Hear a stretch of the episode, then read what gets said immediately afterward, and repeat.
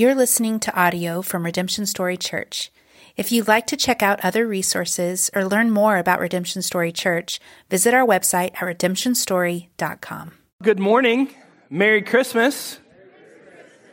Well, if you have your Bibles, I would invite you to grab your copy of God's Word and turn with me to Matthew chapter 26. Matthew chapter 26.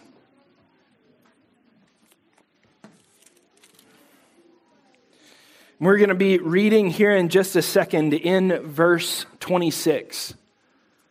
If you don't have a Bible, um, in the seat in front of you, there should be a Bible for you to use uh, and also to take home. Matthew chapter 26, beginning in verse 26.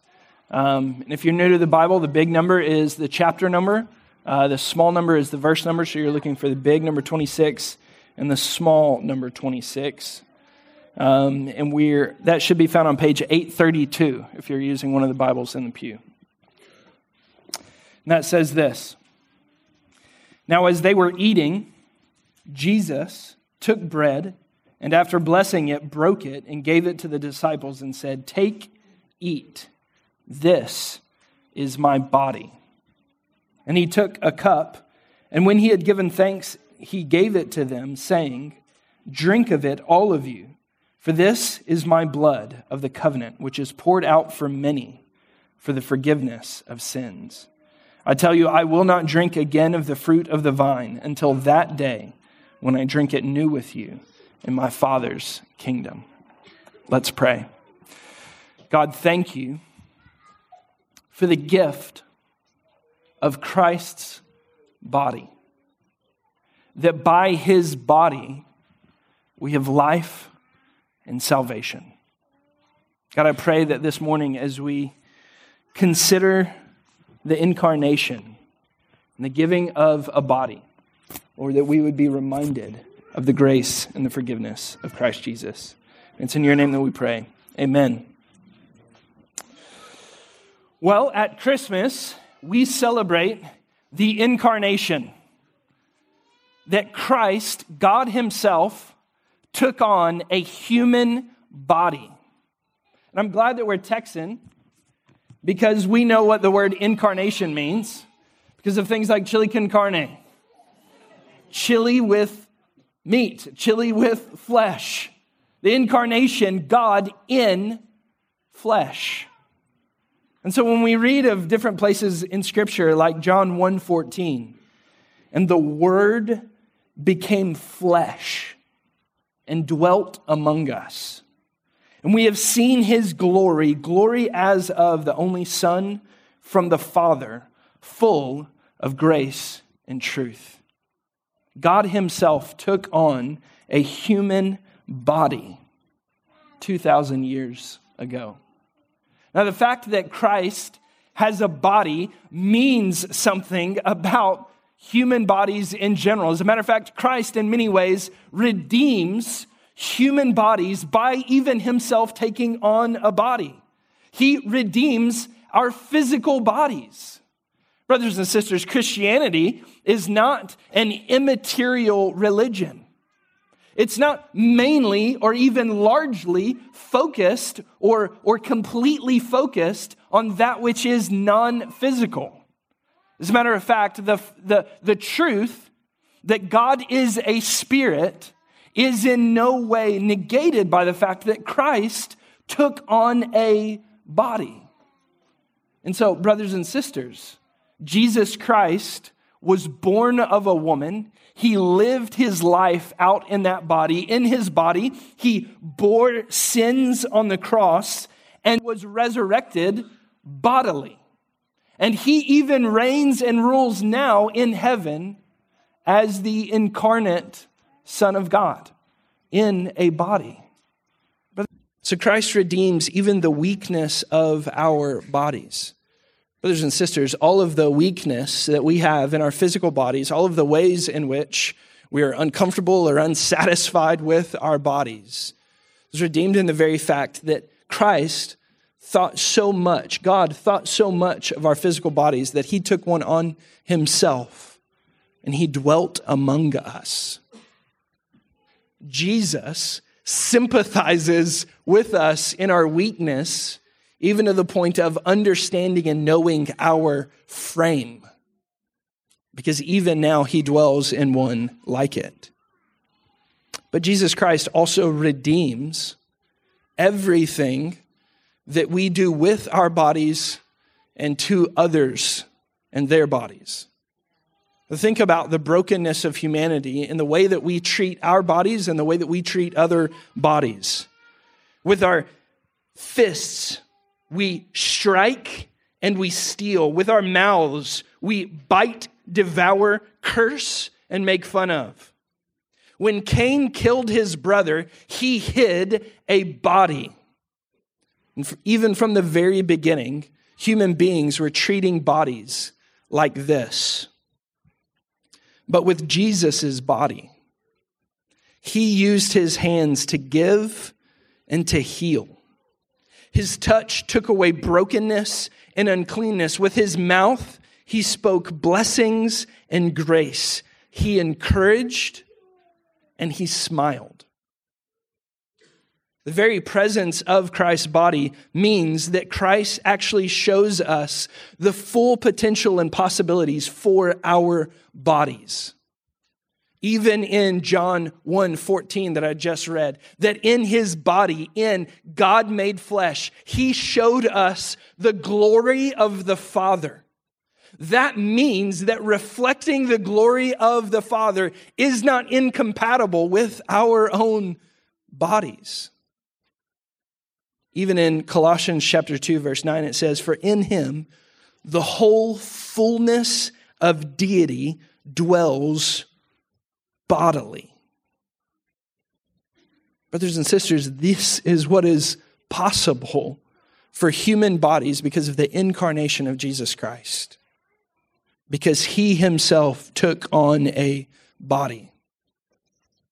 But this morning, the text that we have speaks of a very different way to approach Christ's body. That in our text, he tells us to take and to eat his body. That is such a weird thing to consider and to think about. As a matter of fact, even the Jews of Christ's day thought that this was ridiculous. In John chapter 6, the Jews say, How can this man give us his flesh to eat? But Jesus responds and says, Truly, truly, I say to you, unless you eat of my flesh and drink my blood, you have no life in you. So here's the beauty of what Christ is saying when he says, Take and eat. This is my body, is that he is offering life to all of those who would do this very thing. But how is it possible that partaking of Christ's body in this way would produce life? Well, in order to understand that, we have to understand that the first act of rebellion by humanity was this very thing eating. That Adam and Eve in the Garden of Eden took the fruit and they ate it. And by this, death entered into the world. In Genesis 3, verse 6, it says So when the woman saw that the tree was good for food, and that it was a delight to the eyes, and that the tree was to be desired to make one wise, she took of its fruit and ate. And she gave some to her husband who was with her, and he ate. The first act of sin was rebellion because it was choosing something other than God as the source of life. It was seeing something other than God as a source of sustenance. It was in this way, in, in many ways, a belief that there is something else satisfying apart from God. And all of sin has flowed from that. As a matter of fact, what we see through the rest of Scripture is that this act of rebellion is repeated over and over and over again by humanity. In Genesis chapter 6, it speaks about the rebellion of the sons of God in this way that they saw the daughters of men and they took them and they devoured them. In the story of David and Bathsheba, it says that David saw Bathsheba and he took her and he devoured her. In all of these ways, over and over and over again, humanity partook of the same activities in rebellion. And, brothers and sisters, we can see these things in our very own lives. That our lives, with our own bodies, we are doing the same thing taking and eating, stealing and destroying and devouring and creating destruction in those very ways. But, brothers and sisters, Jesus was very, very different. In Hebrews 12, 2, it says that Jesus saw the joy that was before him. And Philippians 2 says that he did not count equality with God something to be grasped, that is, something to be taken. In John 4 24, it says that Jesus' food was to do the will of the Father. And in the Gospels, it says that Jesus took the bitter cup of God's wrath from, Jer- from Jeremiah 25 and with his body, Jesus was obedient to the Father to the point of death, even death on the cross.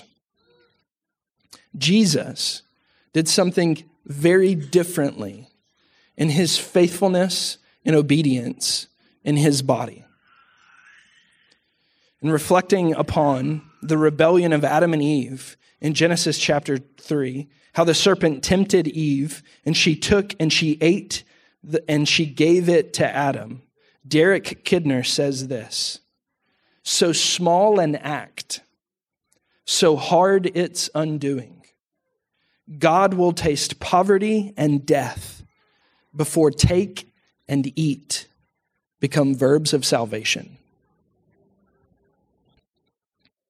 Brothers and sisters, are you, are you feasting on Christ this morning? Realize that's an odd way to speak about this.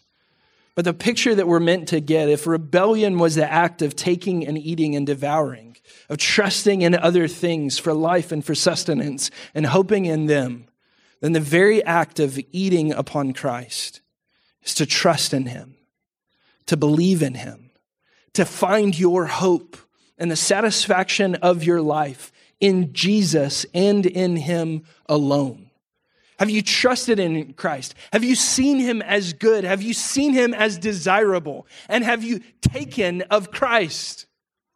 Have you in that way devoured his word and enjoyed him fully? Have you found in Jesus all of the hope and joy and satisfaction of life?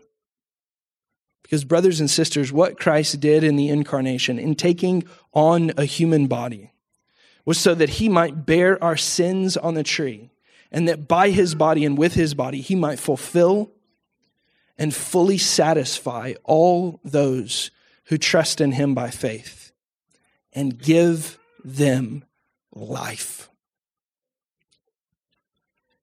Brothers and sisters, life is found in the death, burial, and resurrection of Christ's body. And by trusting in Him and believing in Him fully, you too can have that life. Let's pray. God, thank you for the gift and sacrifice of the body of your Son. That this Christmas we celebrate that you became, that God became man, and that He dwelt among us that he existed with us, that he sympathizes with us, God, that you know our frame. Lord, would we so see the beauty and the gift of the body of Christ? Would we partake of it even this morning by faith? We might trust in him and find all of our hope and satisfaction in him. It's in Christ that we pray. Amen.